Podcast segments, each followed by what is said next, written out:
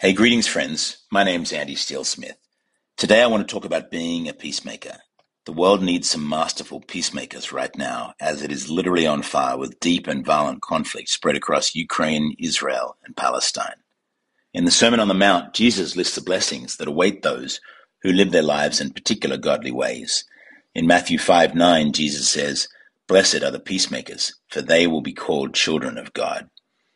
In the biblical context, a peacemaker is someone who reconciles people with God and with one another. And in a worldly context, the dictionary defines it as being a person who brings about peace, especially by reconciling adversaries. Some of you, like me, will be blessed to have one or more mentors in life. One of my greatest mentors was a man that I loved dearly and yet sadly for all too short a period of time. His name was Ronald Shippers, and he was known by all of Manenberg as a peacemaker until his death from COVID in January 2021. Uncle Errol, or Tar Errol as he was fondly known, was a genius at making peace. He could take rival gangsters wielding guns and get them to peace without breaking a sweat.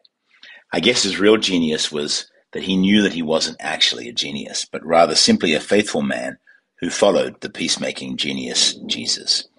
Tar Errol's favorite saying was only by the grace of God, and he was absolutely right. But peacemaking requires action and sometimes great risk.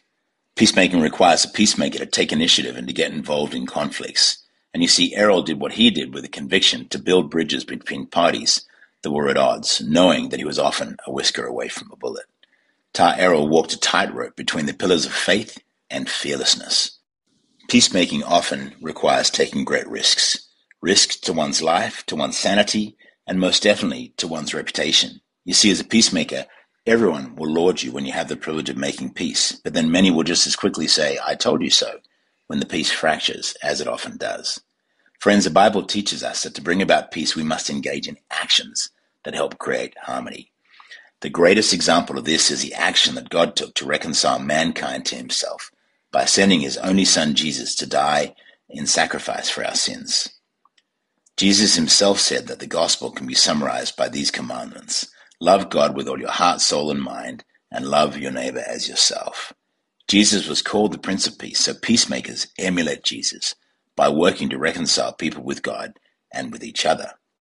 Peacemakers build bridges between unbelievers and God.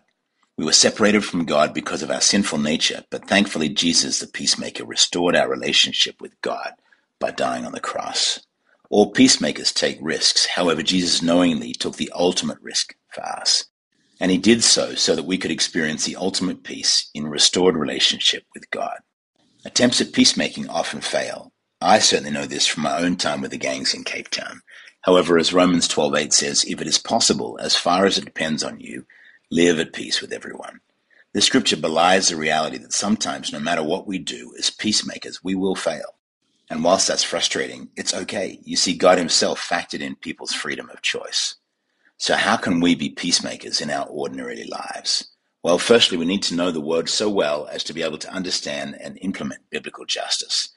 Peacemaking does not mean denying that a problem exists. Instead, peacemaking requires boldness and investment into actions that will build goodwill and relationship. Peacemaking operates off the back of relational equity and trust.